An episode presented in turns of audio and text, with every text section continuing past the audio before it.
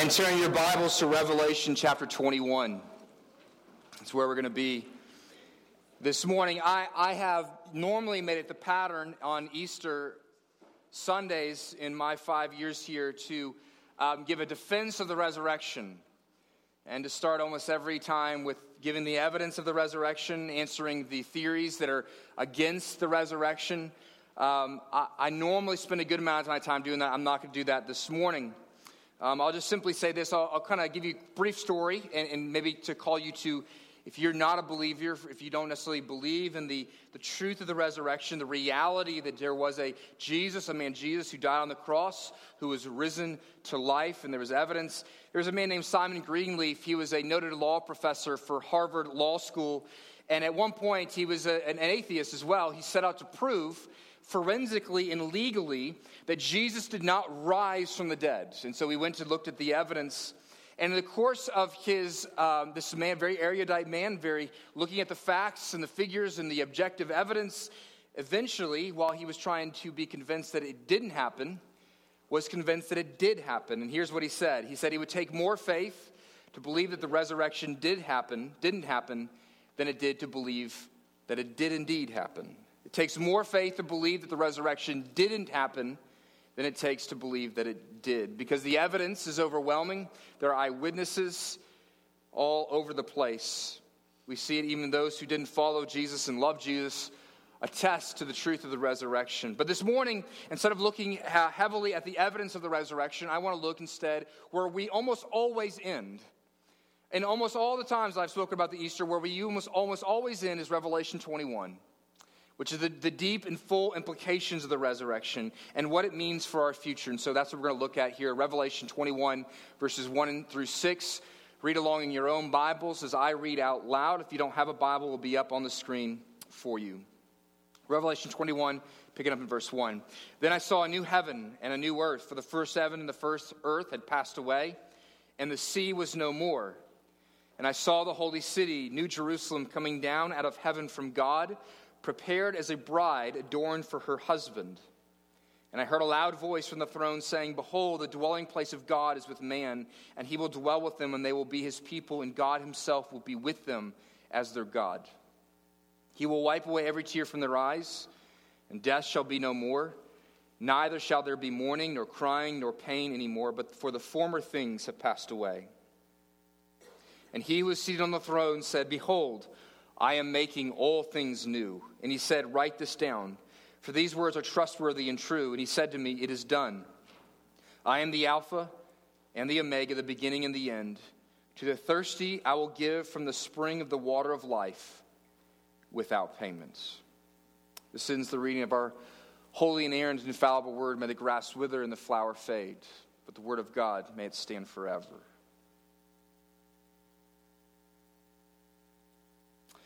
Well, um, in order to understand Revelation, and some of you have gotten into Revelation at various times in your life, and you immediately run out like it's a frightening dream.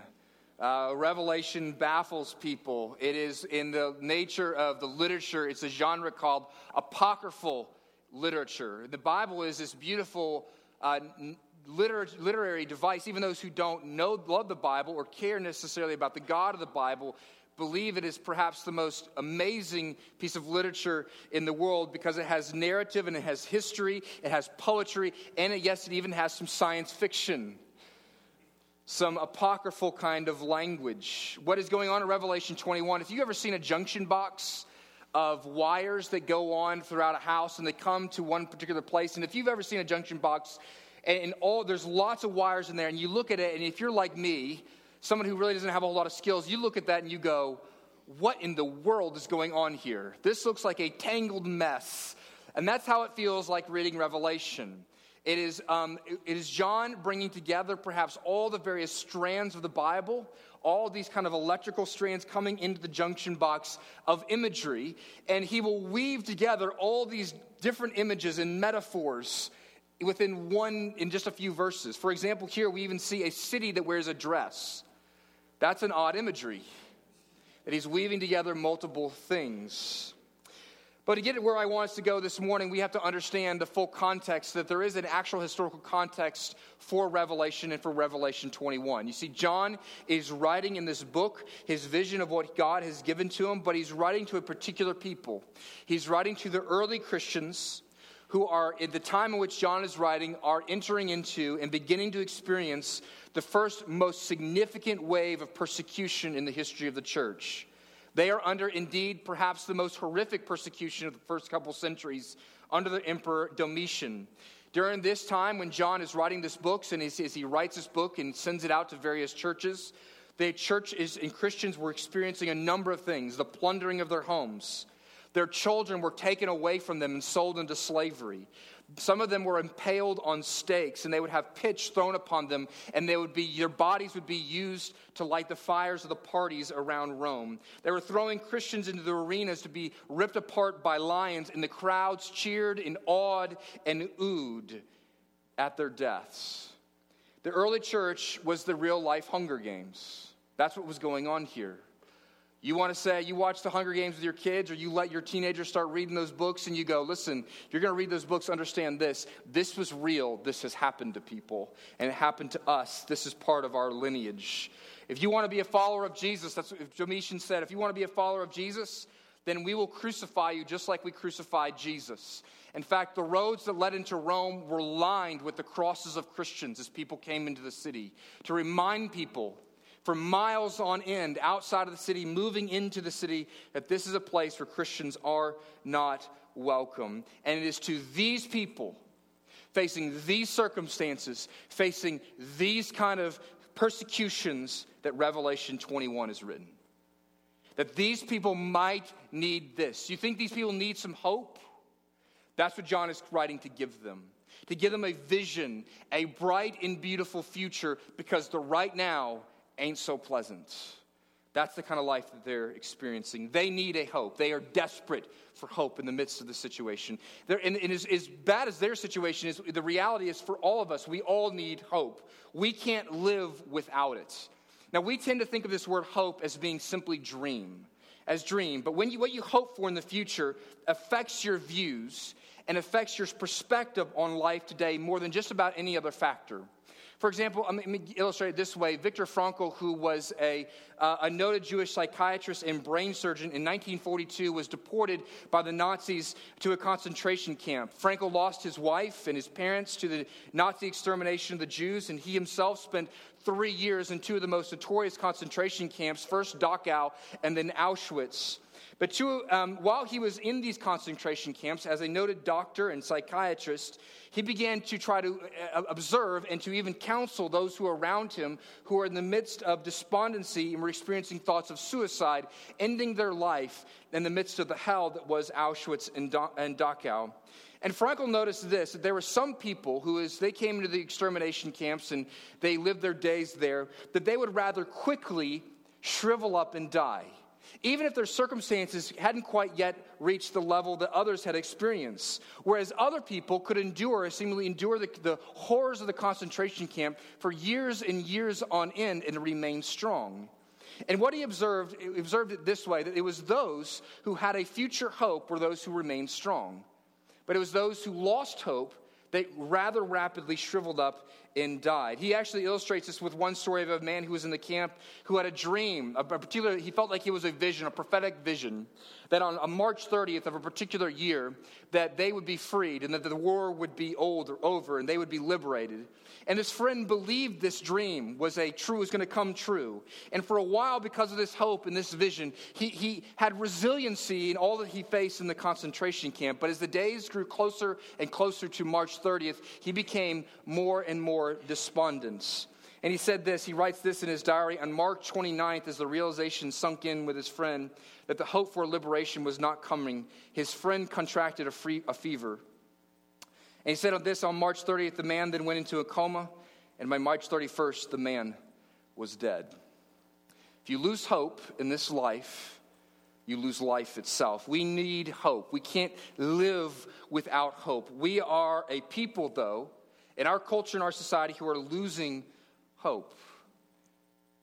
We are becoming cynical and selfish and pessimistic The national debt looks like it's going to strangle us, right? Even the good news, we say, oh man, look at that tax cut. That's great. Not forgetting that we've now strangled ourselves with even more debt, where we are politically polarized. We are becoming a culture that is more and more morally bankrupt. We are, my goodness, we can't even, we are, we're afraid to even send our kids to school. Think about this. We used to know the names of mass shooters. Do you even remember the name of the Las Vegas mass shooter? In the last couple of years, only two years ago was the Orlando nightclub shooting. 50 people died and 58 people were wounded. That was less than two years ago. The Las Vegas mass shooting was, had 58 dead and 851 wounded. And yet we don't even think about them anymore because we've had so many shootings since then. This is the despair and hopelessness of our society. For the first time ever, uh, studies show that for the first time ever, American in, in, American history, parents feel that the future that they're handing off to their kids is not as good as the future that they thought they had when they were blessed by their parents. Without a hope for the future, we are simply becoming an increasingly selfish, cynical, and pessimistic people. And we even see it around Easter. You know, in 2012, one of the biggest events in Macon, Georgia, um, every year, one of the largest citywide events was the big, massive Easter egg hunt. But you know, in 2012, they had to cancel the Easter egg hunt because the previous year, parents had gotten into so many fights and they had trampled so many children trying to find eggs for themselves and for their kids that they could no longer hold the Easter egg hunt because it was unsafe. This is the selfishness of a people who have no hope.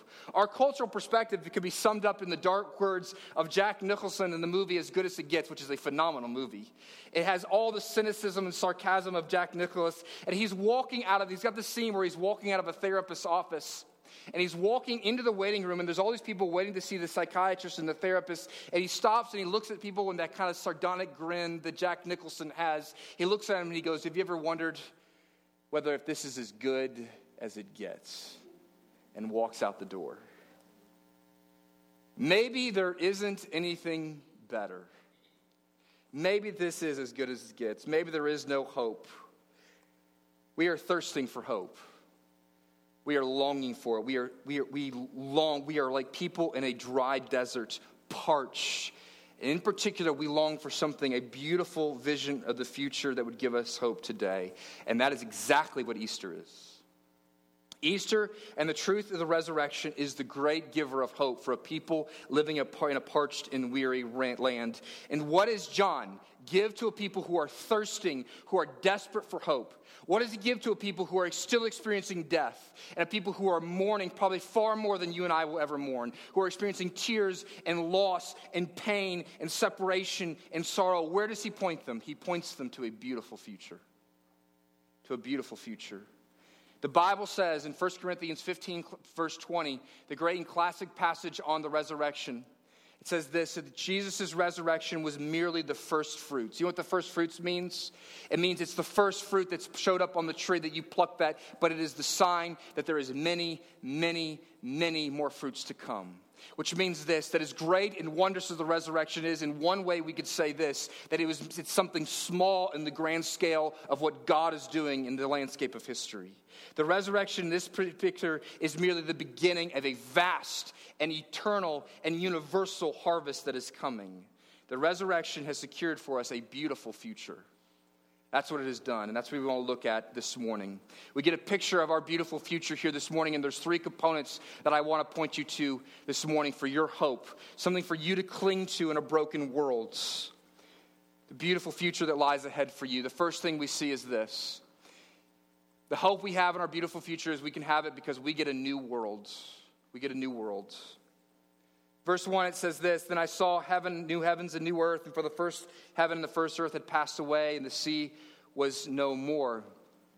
Now, I don't think this means that God picks up this world and kind of throws it in the dumpster heap and gives us a new solar system. Though, if he wanted to do that, he certainly could. The hope of the prophets and the hope of the scriptures, the leaning of the scriptures, though, is this is that when God talks about making things new, when he's making this a new world and giving us a new heaven and a new earth, is he means he's renovating this place. God will renovate the whole thing like a global rehab project. Think HGTV is what is going on here because God doesn't merely love people, He also loves His creation. In Genesis 1, while He looks at man, Adam and Eve, and He says, I have made you in my image and you are very good, He looks at all the rest of creation and says, It is good as well. And Paul actually tells us in Romans 8 that all creation is groaning and longing and waiting for the day. And this is what we see happen in, in chapter 21 of Revelation that the longing and the groaning of creation will finally be met.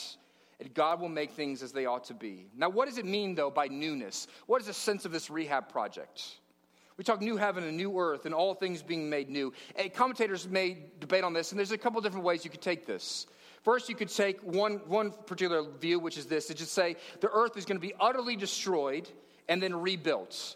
To use HGT language, you would go in, you'd buy a piece of property, and you would take everything off that piece of property. The slab, the wood, the studs, everything goes, and we, bu- we build an entirely new building with entirely new structures and an entirely new floor plan upon that piece of property. That's one view. Another view, some people would say there's the view of just simply renewal. That when the world is it's going to be restaged, it's going to get a fresh coat of paint and perhaps some new furniture and some new cabinetry and some great granite countertops. So that's what's going to happen at the end of all things. The world gets a makeover of some sorts. But what I actually think it means is it's something in between that when we talk about the world being made new. As I think it means, it means the world is remade. You see, the Greek word here for new, eh, there's two different words you can have for new. One is neos, which means brand new out of nothing. Then there's kainos, which means remade. And kainos is the word that is used here at least three different times in this passage. Remade. This is more than merely a paint job and new furniture. But it is not utter and absolute destruction. This is a remodeling that goes to the studs. It will involve some destruction, right? That's the fun part. We're experiencing it now right? There is some destruction that is going on. You see it outside of our walls. Walls have come down in order to do some remodeling around here. It is not merely paint job, but it is not absolute and utter destruction. Which means this is the new heavens and the new earth you will recognize. Like an old dream, like something that you that you comes up again, that you will recognize it. For example, if I were to give you, if you were to be, if I were to told you a mechanic had an old Corvette or an old Mustang, and he were to re- redo that Mustang, and he were to remodel it a little bit, he were to update it, you and you would look at it, you, you wouldn't say, my goodness, this is a Hummer. You would say, this looks like a Mustang. It keeps its former appearance, but now it is made new. It is now better. Jesus' resurrection is a, a, picture of this. You see, when Jesus was resurrected from the dead, we have a glimpse of our future hope and our future glory because the disciples, they recognized him in some way, but at the same time, he was also radically different. It was Jesus with his wounds in his hands and his side, but he was also beautiful and glorious. He was physical, but he was more than merely physical. He was the kind of one who could fly and move through walls. One um, particular commentator named N.T. Wright says this He says, One day God is going to do with the entire cosmos what he has already done with the resurrected Jesus. He's going to make it entirely beautiful and glorious. And the picture that I want, the, the implication for us is this the implication for us is this is that what your vision of heaven needs to be shaped around what this world is going to look like. You see, for, for too many of us, we think of heaven as being this some faraway place that, not some restored earth, but some faraway place where we're going to kind of float around on clouds and we're going to wear white onesie outfits and we're going to be hanging out with baby cherubs and we're all going to be playing harps. Now, if that is heaven, most of us are thinking, I'd rather stay here. But that is not what heaven is. is. The vision of heaven is a world remade, which means it keeps all of its structures, which means you work in the perfect world, but you will enjoy it. It will not come with its toil and labor. Remember Adam, they loved to work in the garden, to expand the garden, to enjoy this perfect and remade world. We're going to walk and we're going to run and we're going to dance and you're going to make food and you're going to make music and it's going to be wondrous and joyous and you're be all to the glorious gods. You're going to eat cinnamon rolls without guilt and without the calories. Now, that is a good day. That means that the things of this world that you enjoy, you'll experience there, but in the fullness of what it was meant to be. If you've ever been to Hawaii, can you imagine, as glorious as Hawaii is, that that is the cursed and broken Hawaii? If you love a filet mignon, imagine what it will taste like in heaven. It will never be cooked over medium rare. but more, even more than that, there will be no more evil. There's this strange phrase that says there will be no more sea.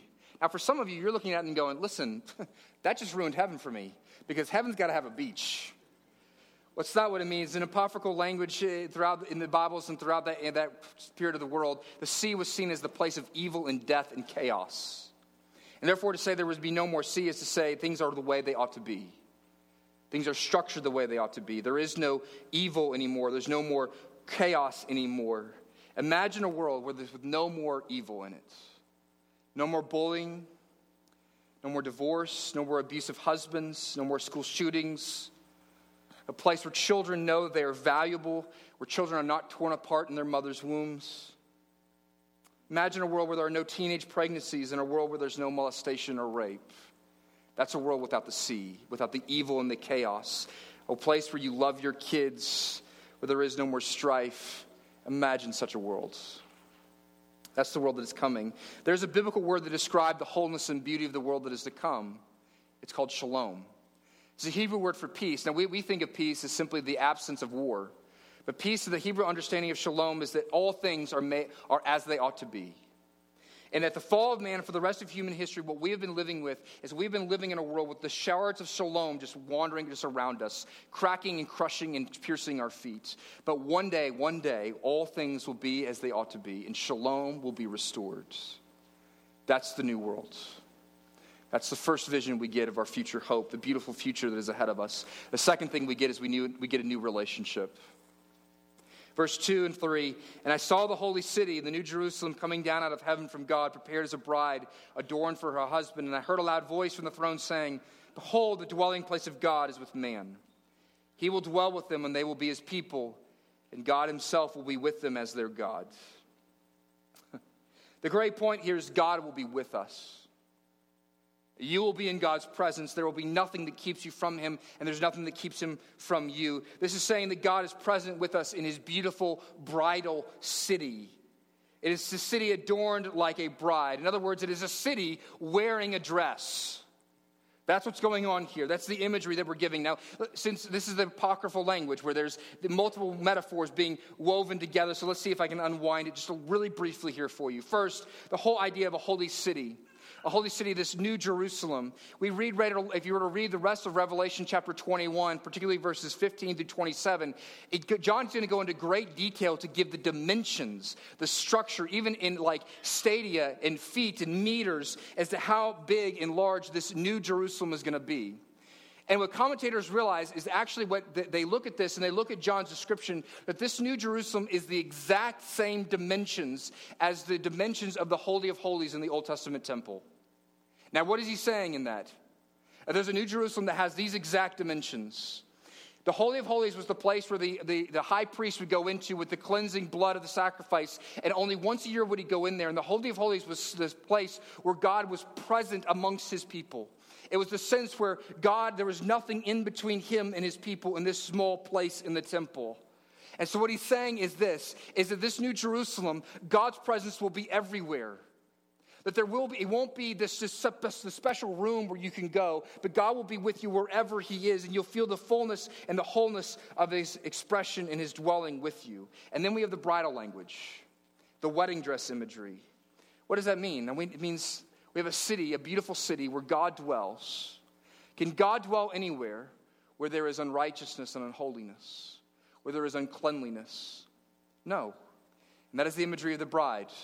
That we have a city here adorned in white, in perfection, in moral beauty, in cleanliness, in holiness, in righteousness. And this is the city that God will dwell in. This is God's city and God's people, God's temple that is now perfected and it's righteous. Now, this imagery, this, these metaphors are here to pick up on a great theme that's in the Bible. And it's this theme is that God's relationship with us is like a love story. That he has described his relationship with his people as being that between a bride and a groom. And actually, we actually see the same imagery picked up in regards to city. We'll look at that in just a second. But the story of the Bible is this is that you were designed to walk with God, to be an intimate relationship with God, and yet we lost our groom. We ran away from him. We shoved him away. We divorced ourselves from God's. In fact, when God calls himself a people in Israel, he actually you'll use this imagery of a bridal city, and he's referring to Jerusalem, and for most particularly in a, in a place called Ezekiel chapter 16, where what we'll still see there is he'll talk about the history of his relationship with Jerusalem, and he talks about her as if she is a beautiful girl. And you might think this is very odd, but actually, remember, this is how we refer to our cities, right? We'll say she. She is this. So, as, as much as it seems rather esoteric and distant from us, this is still a part of our language today.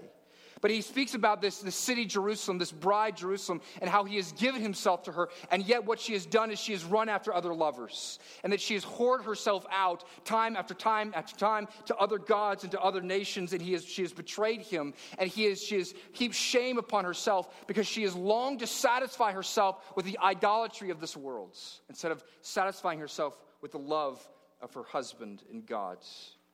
All this longing, all this running, all this seeking has made this bride sell herself into slavery, and she is tremendously thirsty. She's longing for that which will satisfy her.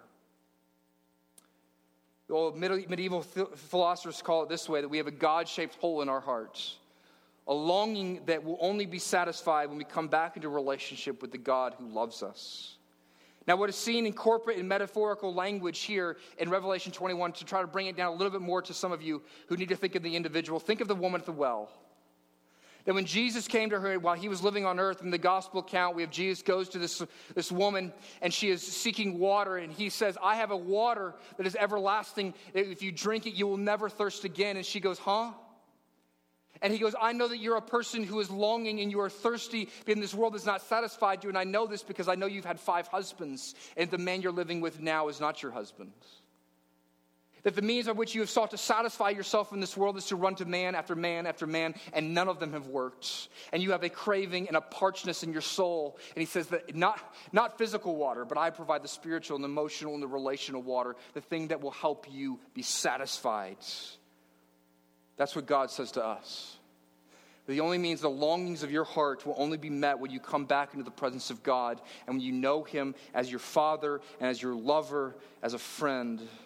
This is the greatest longing and the greatest thirst of the human heart to be back with our Father, to be back with our lover, to be back with our friend.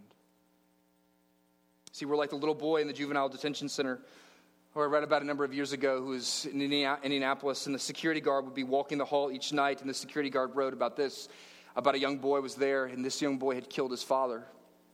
That's why he was there.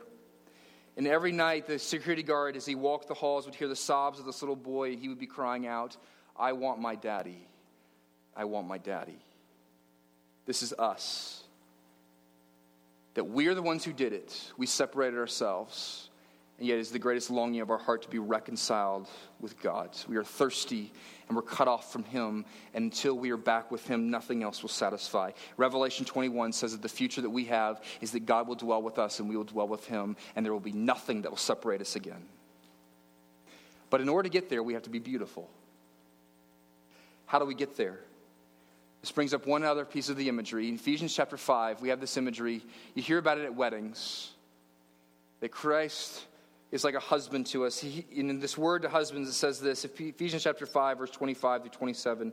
Husbands, love your wives as Christ loved the church and gave himself up for her, that he might sanctify her, having cleansed her by the washing of water with the word, so that he might present the church to himself in splendor. That's what is going on in Revelation 21. It is that day. It is the day when God has done the cleansing, blameless work upon us. He has washed us, He has made us a beautiful bride. And now, Revelation 21 is the day in which He presents the New Jerusalem, His church, His people, His bride to Himself as a gift. And she will be without spot or wrinkle or any such thing, so that she might be holy and without blame. What's interesting about Ephesians 5 is that we're told, if you're a Christian, that Jesus clothes you. This is the story of the gospel. It's this is that we were a bride that had run away. We had ransomed ourselves to other lovers. We had covered ourselves with their sin and with the shame and the guilt. And what he did is in the, on the cross, he took that shame and his, that guilt upon himself. And he took the penalty that it deserves. He paid the penalty of the ransom that it must be paid in order to win us back. But not only did he do that, but he gave you his righteousness. He took your sin and he gave you his righteousness. So you're, not only are you clean, then you have to keep yourself clean, but now he has given you the wedding dress of his righteousness. That's the objective, so that legally and forensically before God you are beautiful. But not only that, it also says in Ephesians 5, but he's doing a subjective work. Imagine a wedding dress that you put on that makes you look beautiful, but imagine if it, all the pushing and the tugging that a wedding dress would do, that it actually would radically and actually shape your body. That when you take that dress off, everything else just doesn't go again. but it actually is shaping you. That's the conforming work of Jesus' righteousness. But he's doing it from the outside and from the inside, that he's transforming you so that you look more and more like the gloriousness of Jesus Christ. Listen, at Revelation 21, at the end of all things, all of creation will be as it was made to be. But here's also the truth that at the end of Revelation 21, you will finally be all that you were made to be. C.S. Lewis says this that if we were to see one of us in glory in heaven one day, we would be tempted to bow down and worship because of how beautiful we will be in God's sight. That right now you are objectively righteous in God's sight. He sees you with the wedding dress of his righteousness, but one day, my goodness, you will reflect the radiance of Jesus Christ in all of who you are. So perhaps you're feeling dirty this morning. For perhaps for you, the future hope that you long for and that you need is to be back in a relationship with God and to be stand, be able to stand before Him without shame and without guilt. You have two truths for you. One is today you can do that because Christ has covered you with the wedding dresses of His righteousness. And then two, you can look forward to the day in which you will stand before Him both objectively and subjectively righteous in His sight. You will be beautiful. You will be beautiful. And when that day happens, what will, what will you, you'll get to see God. You see, we see now, we experience God as in a mirror dimly, right? We see his glory as if it's distant. We get little rays of it, but one day we will see him as he really is. See him in all the fullness of his beauty and his glory, and we will reign with him and we will worship him and we will bow down before him for thousands of years. Perhaps all that work I talked about earlier, that will come after a couple millennia just talking about how great He is, of standing with our mouths agape, restored to Him. So you get a new world, you get a new relationship, and lastly, you get a new life.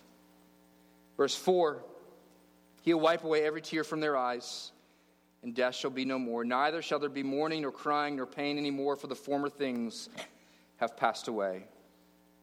Man, the beautiful truth for us today, and the already and not yet, is that God has saved us from the punishment of sin. But there will, on that day, we will be saved from the power and presence of sin. Fully and finally, all pain, all the consequences from living in a broken world, we will no longer experience that then. And we know from all these other places that death is simply now a tool that will usher us into eternal life and eternal blessings. But the reality, what we prayed about earlier, is this In death today, there is still sorrow. Most of you still are like, you're not looking forward to death, but you know it's coming. It's the reality, the, the prick and the, the, the, sorrow is still there. There will be a day when on the other side of, we will be on the other side of death and we will experience resurrection. And it won't be, because we often think of resurrection being, as being resuscitation. You know, people who go into Tanner and they're like shocked back into life, that's resuscitation. They're going to die again at another day. But the resurrection that we talk about here in this new life is a resurrection that will never, never end. You will live eternally, but we and we long for that day, but until then we are still experiencing the sting of death. One final shot. We are told that one day all the worst things that happen in our life will be fully and finally seen in the great context of God's glory and God's story in this world. One day, as J.R. Tolkien says to the mouth of, the, of one of the characters in Lord of the Rings, all the sad things on earth will come true, but not today. Today we are still weeping and mourning and tearful. We still experience the sorrows. We still think about the loss and the sorrows of yesterday. We don't see them in the fullness of their grand part of their grand story and how God's using them for our good. We know that to be true, but still the pain is with us today. But there will be a day, one day, on this day, we will know. We will know. and that all the sorrows of our life on that day will be seen as joys because we see them in the greater story of how God redeemed us and is making us new. One day, on this great day, on this new life, as we are ushered in, the same hands that were pierced for you will wipe away every tear from your eyes.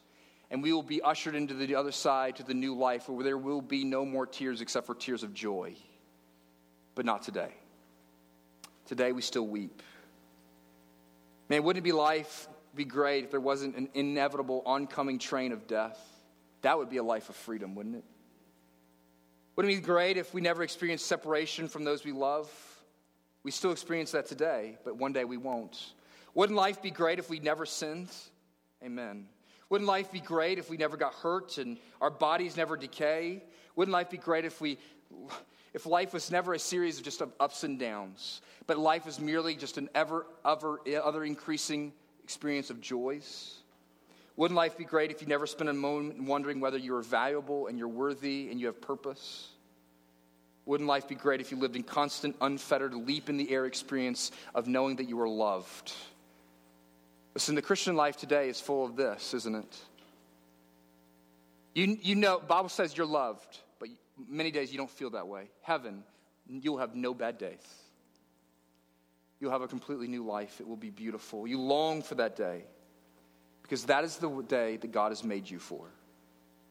Why did Jesus come to the cross? Why did he rise from the dead? It's for that day. For that day. When there will be no more wondering. Listen, this is a little bit cliche to quote from the Passion of the Christ.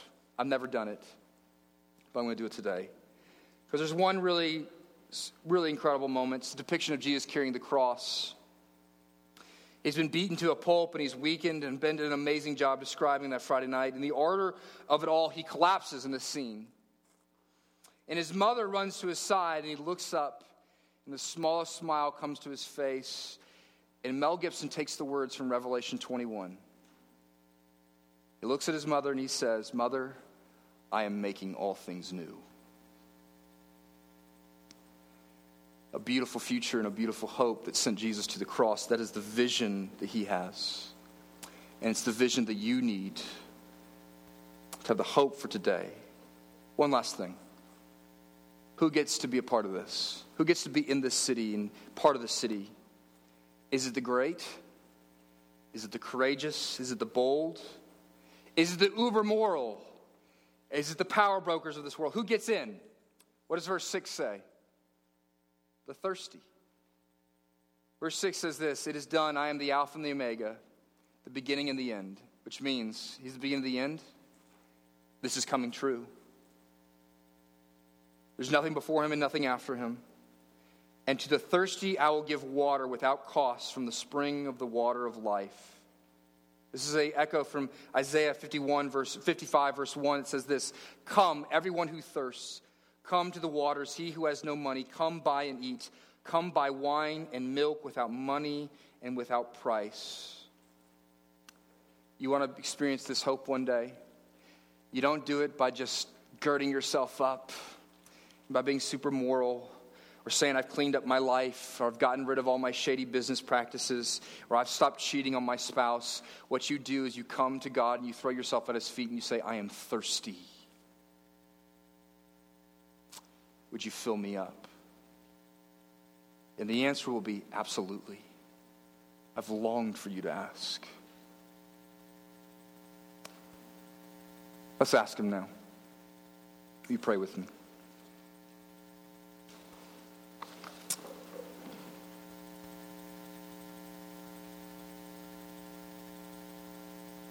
Oh, gracious God, um,